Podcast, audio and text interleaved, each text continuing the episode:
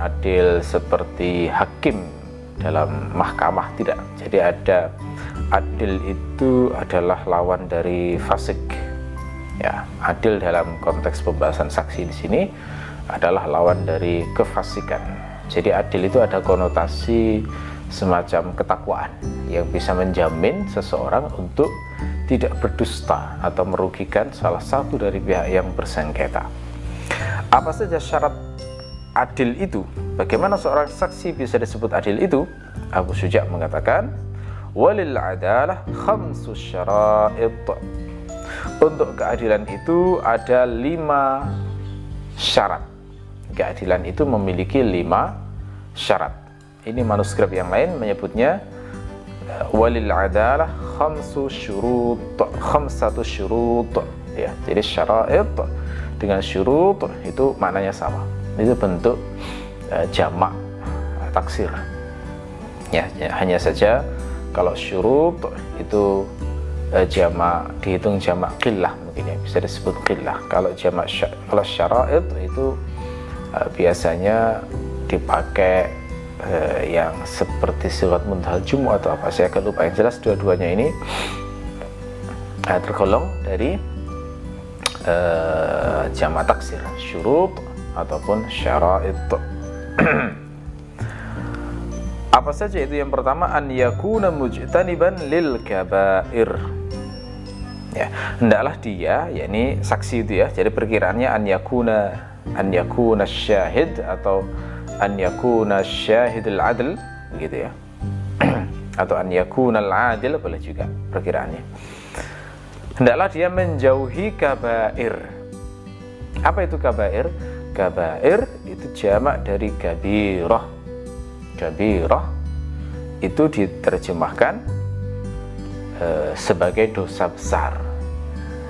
Ya diterjemahkan sebagai dosa besar. Kabir itu sendiri sudah bermakna besar ditambah tak marbutoh yang bermakna mubalaghah untuk menunjukkan betapa besarnya besarnya itu besarnya besar gitu ya jadi istilah untuk menyebut dosa besar adalah kabirah yang dijamakkan dengan kabair nah definisi kabirah itu ada beberapa ikhtilaf di karangan ulama syafi'iyah tetapi pendapat yang dikuatkan oleh Al-Hisni dan lain-lain adalah bahwa dinamakan kabirah itu adalah semua dosa yang mengandung wa'dun eh, mengandung wa'idun syadid.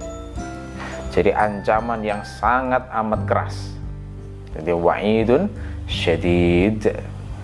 Jadi kalau definisi haram secara umum itu mengandung larangan keras. Nah, ini yang yang dinamakan kabirah itu ada ancaman jelas, Quran maupun hadis Alkitab maupun sunnah pokoknya ada unsur wa'idun syadid maka ia dinamakan kabirah atau tersebut dengan disebut dengan dosa besar nah contoh dosa besar misalnya disebutkan dalam hadis Nabi ijtanibus sab'al mubiqat.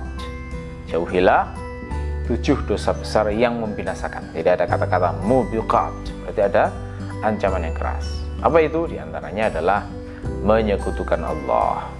Jadi siapa yang terbukti melakukan syirik jali, syirik yang terlihat gitu ya, dia berani terang-terangan menyembah patung misalnya di depan umum. Padahal dia diketahui sebagai seorang muslim, maka gugurlah persaksiannya. Kemudian uququl walidain. Ya. Berdurhaka terhadap kedua orang tua. Jadi yang sudah diketahui masyarakat pernah menendang orang tuanya misalnya. Atau berani ya pokoknya memaki orang tuanya di depan umum misalnya tidak ngurus orang tuanya yang sudah uh, tua padahal mampu misalnya. Maka itu dihitung sebagai uququl walidain tertolaklah persaksiannya kemudian dosa berikutnya adalah aklur riba memakan riba. Orang-orang yang berprofesi sebagai rentenir lintah darat secara otomatis tidak sah menjadi saksi saksi apa pun. Termasuk aklu malil yatim memakan harta anak yatim. Jadi para pengasuh anak yatim harus hati-hati kalau misalnya diketahui dengan audit atau lain sebagainya ternyata ikut memakan harta anak yatim secara batil maka uh, dia berarti digolongkan melakukan dosa besar yang membuat jatuh persaksiannya. Termasuk juga qatlun nafsi qatlun nafsi allati harramallah illa bil haq membunuh jiwa yang diharamkan kecuali secara hak jadi membunuh itu kan ada yang hak ada yang batil membunuh yang hak itu misalnya melaksanakan kisos melaksanakan hudud jihad fisabilillah nah itu termasuk membunuh yang sifatnya hak kalau membunuh secara batil berarti pembunuhan yang sifatnya itu uh, zalim. Nah, ini yang membuat seseorang uh, hilang keadilannya. Kemudian termasuk qadful muhsanatil mu'minatil ghafilat, menuduh seorang mukmin yang baik-baik, menuduh seorang wanita baik-baik uh, berbuat zina. Nah, ini juga termasuk dosa besar. Siapa yang pernah menuduh eksplisit maupun implisit. Gitu ya. Maka itu termasuk dosa besar. Kalau di kitab fikih dijelaskan detail itu ya hal-hal yang termasuk contoh tujuan tujuan itu nggak harus bilang kamu berzina ya anda harus. Kadang nggak nggak begitu. Ya. Tapi cukup mengatakan dasar pelacur misalnya nah itu berarti tujuan zina itu umpatan-umpatan semacam itu. Maka yang kayak begitu itu uh, di, di, digolongkan dalam Uh, menuduh wanita baik-baik berzina. Dan yang seperti itu termasuk melakukan dosa besar. Termasuk watawalli zahaf ya lari dari medan jihad. Nah itu juga dihitung sebagai dosa besar. Perzinaan itu juga dihitung sebagai dosa besar jadi uh, banyak ya. Contoh dosa-dosa besar itu banyak. Kalau di hadis Nabi disebut tujuh ada yang nyebut lima. Al-Zahabi nyebutnya malah puluhan itu. Di daftar di kitab khusus namanya Al-Gabair lebih ngeri lagi karangannya Ibnu Hajar Al-Haytami itu sampai ratusan itu. Daftar dosa besar itu. Bila memberi nama kitabnya Az-Zawajir an Iqtirafil Gabair oh ini ada ratusan belum diterjemahkan sepertinya ya ya itu itu uh, yang pertama ya jadi dinamakan saksi itu adalah yang menjauhi dosa besar. Jadi di sini saja itu sudah terasa ya betapa nggak gampangnya menjadi saksi dalam peradilan Islam. Karena hanya satu syarat ini saja menjauhi dosa besar itu sudah tersaring berapa banyak manusia. Terus yang kedua ini lebih berat lagi. Ghaira musirrin 'alal qalil minas Tidak terus menerus musir itu dari kata asor. Asor itu bersikukuh. Terus menerus atau bisa juga dimaknai mudmin idman mencandui. Bahasa mencandui itu apa ya? Ya terus menerus tadi ya. Ada konotasi dilakukan berulang-ulang sampai menjadi ciri khas dia. Tidak terus menerus melakukan dosa kecil. Ya sohoir itu jamak dari sohirah sohir itu kecil sohirah dikasih mubalaghah. Jadi sohirah itu bahasa lainnya kalau di Quran disebut lamam. Lam mim mim. Lamamun. Nah, itu dosa kecil. Kalau orang terhindar dari dosa kecil mustahil. Tidak mungkin. Tapi kalau berulang-ulang melakukan dosa kecil maka dia langsung dihukumi fasik jadi sudah gugur persaksiannya. Wah ini lebih berat lagi dari syarat yang pertama. Apa yang dicontohkan dosa kecil itu? Kalau keterangan dari uh, Al-Bukha contoh dosa kecil itu adalah an-nazar al-muharram. Memandang yang sifatnya haram. Jadi menikmati uh, kecantikan wanita yang tidak halal baginya. Itu kan dosa dosa kecil. Kalau berulang-ulang terus menerus sampai dominan dalam hidupnya fasik dia sudah. Fasik. Ya. Nah, yang semacam ini kan eh, di zaman yang luar biasa fitnahnya hari ini kan sangat susah itu. Sangat susah. Bukan nggak mungkin tapi memang sangat susah. Tetapi di sini yang diterangkan oleh para ulama adalah yang dimaksud di sini adalah dalam uh, kehidupan umum dia artinya yang sampai disaksikan oleh orang gitu ya. Jadi kalau dalam kehidupan yang ia hanya tahu, yang tahu hanya dia dan Allah, maka itu urusan dia dan Allah. Sehingga itu tidak menggugurkan e, menggugurkan persaksian. Artinya bisa jadi di sisi Allah dia fasik di sisi manusia masih adil. Nah begitu ya. Jadi yang dilihat itu begitu. Termasuk juga tidak menggugurkan adalah jika dosa kecilnya dilakukan ahyanan. Ahyan itu kadang-kadang jadi kadang-kadang jadi dia dia melakukannya kemudian bertobat. Terus melakukannya lagi di waktu yang lain lalu dia teringat bertobat lagi istighfar lagi misalnya gitu. Itu nggak menggugurkan uh, keadilan. Jadi masih dihitung adil. Tetapi yang dimaksud di sini uh, musirin itu berarti dia menjadi uh, ghalibu ahwalihi. Kondisi dominan dia itu kayak begitu sampai dikenal demikian oleh masyarakat oh, orang itu loh. Kalau misalnya di jalan itu melihat ada perempuan cantik mesti itu matanya itu nggak pernah anu. misalnya ya saking seringnya dia melakukan begitu sampai menjadi ciri khas dia. Nah yang demikian inilah yang membuat uh, tercabut sifat keadilan. Sehingga dihukumi, dihukumi fasik tidak sah dia untuk uh, bersaksi akhirnya. Ya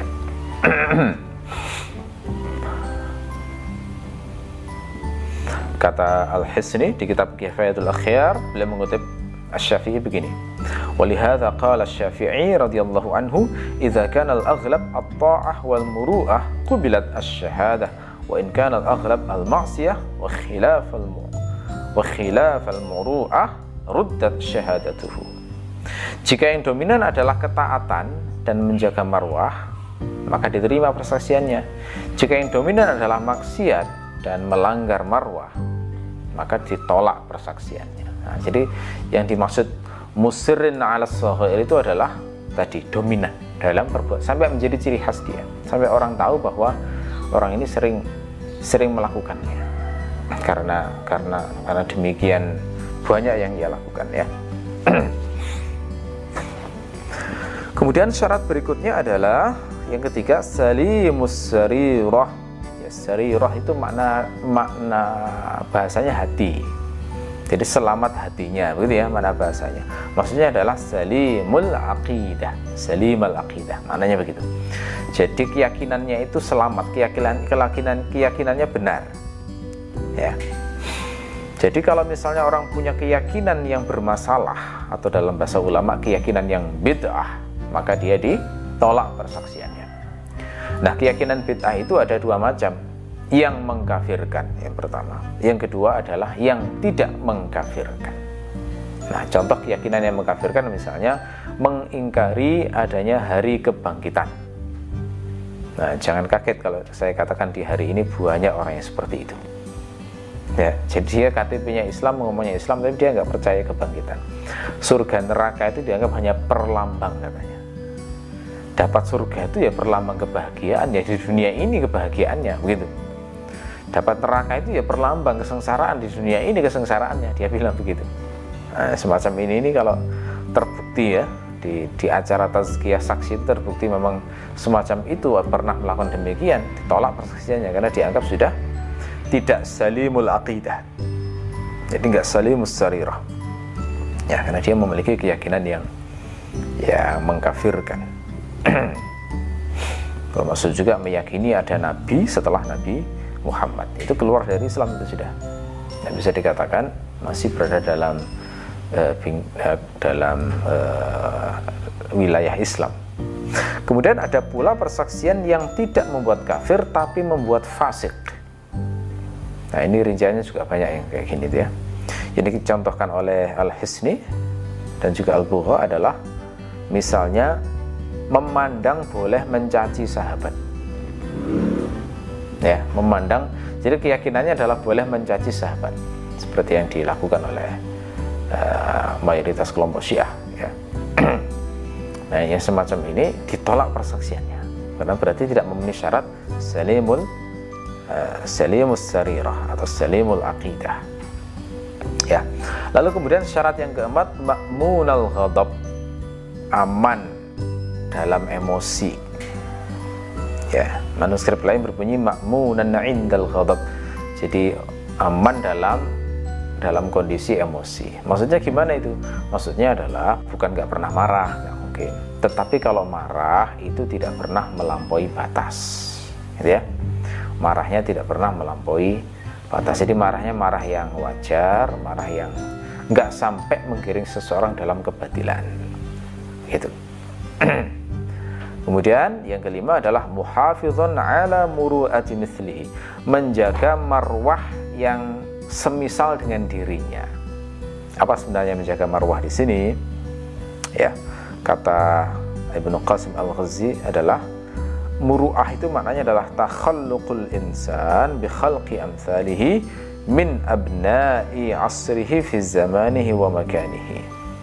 Jadi seseorang itu berbudi pekerti, berakhlak, berkarakter dengan budi pekerti yang semisal dengan dia di zaman dia dan di waktu dia yakni orang-orang yang dikenal sebagai orang-orang yang terikat dengan adab-adab syar'i. Nah, yang definisi semacam ini itu memang nanti banyak kembali ke ke uruf. Kembali ke uruf. Uruf kalau masyarakat uh, uruf di zamannya itu memandang itu tidak pantas ya, maka itu digolong tidak menjaga marwah meskipun secara hukum itu bukan maksiat ya. Contoh misalnya ini al hisni itu menyebut contoh yang banyak dan dan saya beberapa itu terkejut ya karena ini ternyata dianggap melanggar marwah di zaman al hisni itu.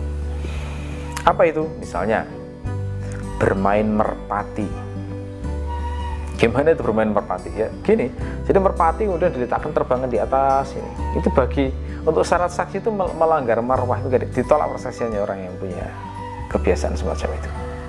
Zaman itu ya. Termasuk juga muhani penyanyi. Ditolak persaksiannya. Penyanyi baik baik dia didatangi orang untuk menyanyi atau atau dia diundang untuk menyanyi di depan orang. Termasuk juga rokos, penari ya saat menerangkan penari ini Al Hisni menulis kritikan terhadap sebagian sufi keras sekali. Ya karena di zaman beliau itu sudah ada sufi yang yang salah satu amalannya adalah menari. Kalau kita belajar e, sejarah tasawuf e, e, tarekat sufi yang banyak mengajarkan tari itu di antaranya ya di antaranya banyak ya di, itu alirannya.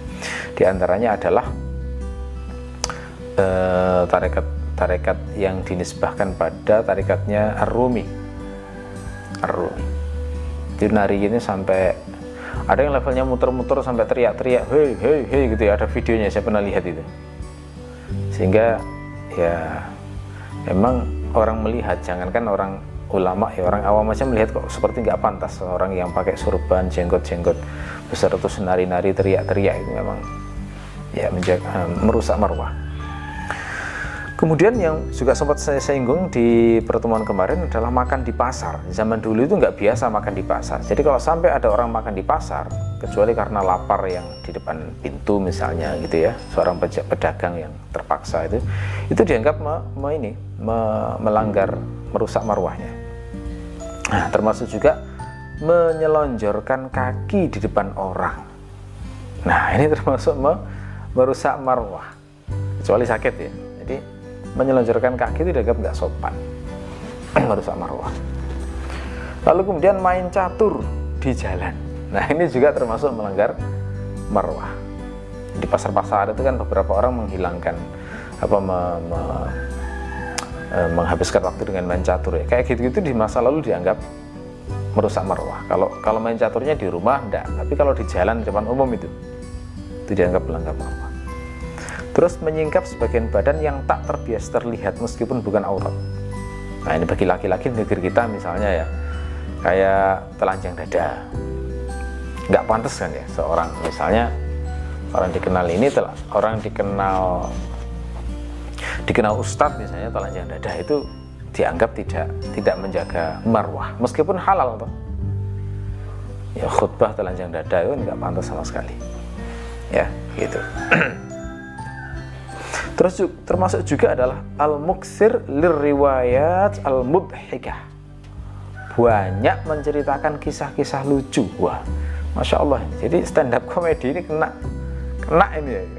Memperbanyak cerita lucu termasuk melanggar marwah kata al Husni. Saya bisa menunjukkan nantinya ya referensinya. bisa dilihat di, di versi saya di versi Mata Syamilah bisa dilihat di halaman 568 yang saya ceritakan ini banyak bercerita lucu termasuk melanggar marwah. Nah termasuk juga menceritakan keluarga atau istri dengan nada uh, bisukhfin nah sukhuf itu gimana ya? Susah saya bisa merasakannya tapi nerjemahkannya susah. Jadi meremehkan eh, apa nadanya itu meremehkan atau kayak mencurhatkan mengkritik itu memang nggak bukan akhlak yang baik yang kayak begitu ya tidak bisa menjaga lisan ya jadi ini tidak ter, termasuk orang yang uh, jadi kan biasa ya zaman sekarang itu uh, zaman zaman sekarang itu sangat biasa orang misalnya seorang istri uh, mencurhatkan suaminya, seorang suami mencurhatkan istri dengan nada yang nggak enak, gitu ya. Nah, bedakan dengan anu ya, istinsoh beda. Istinsoh itu meminta nasihat. Curhat dengan meminta nasihat itu berbeda. Kalau minta nasihat itu pada seorang ulama untuk mendapatkan solusi syar'i lebih dekat pada ketakwaan. Itu hasilnya baik tapi kalau ngomongkan urusan rahasia, urusan pribadi, urusan rumah tangga, urusan-urusan yang sebenarnya itu nggak perlu dikonsumsi orang banyak pada orang yang sesama jahil, nah itu kebodohan. Ya, itu yang dianggap merusak marwah dan itu memang keliru. Saya rasa bukan akhlak yang baik, bukan adab yang indah. Ya, gitu. Oke. Jadi ini contoh-contoh yang disebutkan oleh Al-Hisni uh, yang menyebabkan seseorang itu uh, menjadi dipandang telah uh, tidak adil keluar dari yang namanya keadilan. Baik, saya kira cukup sampai di sini dulu biar uh, kena isi isinya ya. Mungkin sebelum diakhiri ada yang mau ditanyakan? Tidak ada? Oke, kalau tidak ada berarti sementara cukup untuk kajian pagi ini. Mudah-mudahan bermanfaat. Kita akhiri subhanakallahumma bihamdika asyhadu an la ilaha illa anta astaghfiruka wa atubu ilaik. Assalamualaikum warahmatullahi wabarakatuh.